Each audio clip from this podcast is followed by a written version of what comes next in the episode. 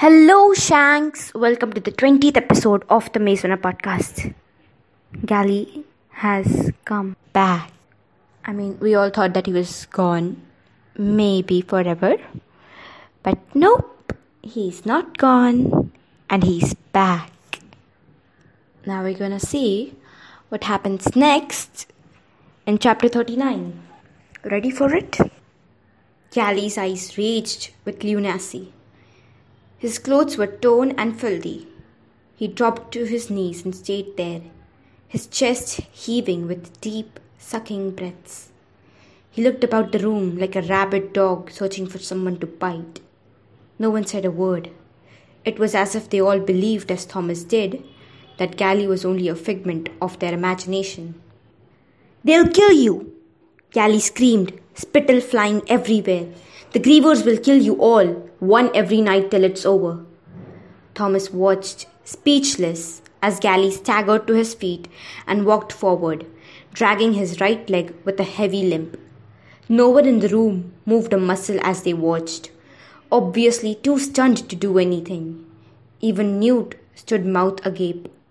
Thomas was almost more afraid of their surprise visitor than he was of the grievers just outside the window. Gally stopped, standing just a few feet in front of Thomas and Newt.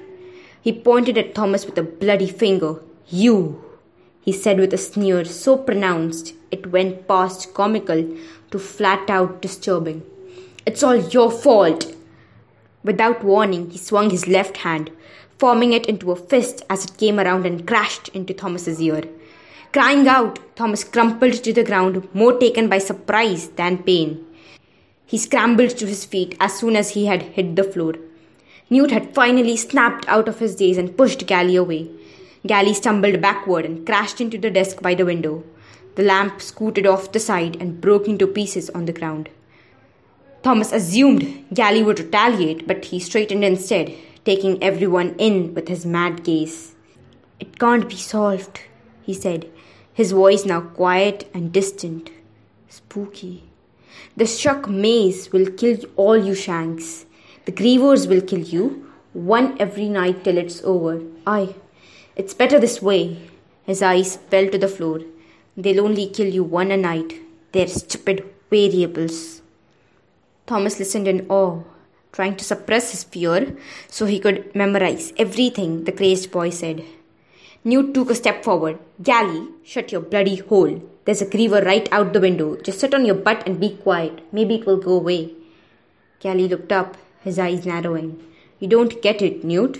You're too stupid. You've always been too stupid. There's no way out. There's no way to win. They're gonna kill you. All of you. One by one.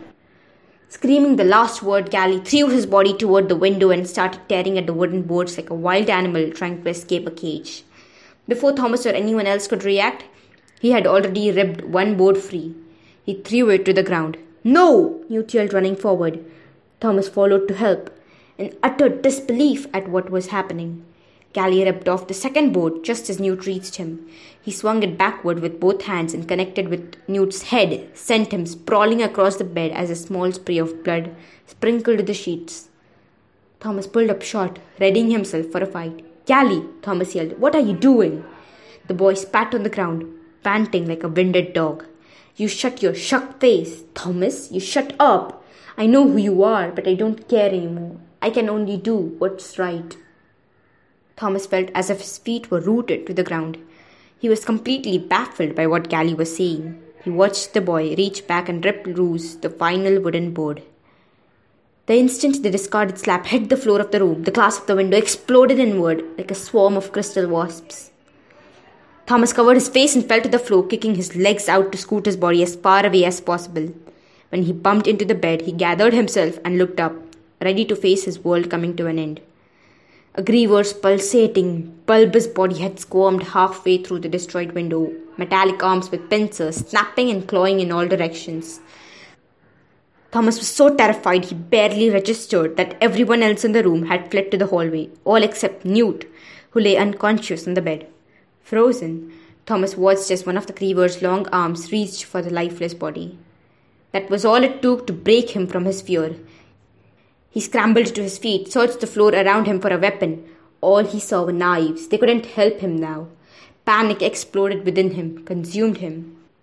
Then Gally was speaking again. The Griever pulled back its arm as if it needed the thing to be able to observe and listen.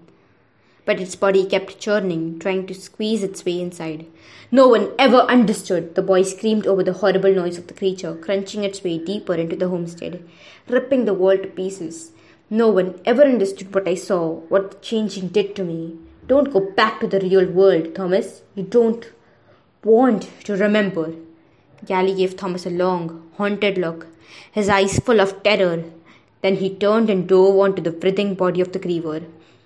Thomas yelled out as he watched every extended arm of the monster immediately retract and clasp onto Gally's arms and legs, making escape or rescue impossible. The boy's body sank several inches into the creature's squishy flesh, making a horrific squelching sound. Then, with surprising speed, the griever pushed itself back outside the shattered frame of the window and began descending toward the ground hole. Thomas ran to the checked, gaping hole, looked down just in time to see the griever land and start scooting across the glade, Gally's body appearing and disappearing as the thing rolled. The lights of the monster shone brightly, casting an eerie yellow glow across the stone of the open west door where the griever exited into the depths of the maze. Then, seconds later, several other monsters followed close behind their companion, burring and clicking as if celebrating their victory. Thomas was sickened to the verge of throwing up. He began to back away from the window, but something outside caught his eye. He quickly leaned out of the building to get a better look. A lone shape was sprinting across the courtyard of the glade toward the exit through which Gally had just been taken. Despite the poor light, Thomas realized who it was immediately. He screamed, yelled at him to stop, but it was too late. Minho, running full speed, disappeared into the maze that was one hell of a chapter, you know, the one where Gally gets taken. And we get a lot of information. Is Gally dead? I don't know. That's a question for another time. Mm-hmm. But Gally is an important character throughout the series, so you can just think about it, you know? Just think about it. Now, I'll see you next Sunday to see what happens to Minho only on the Maze Runner podcast.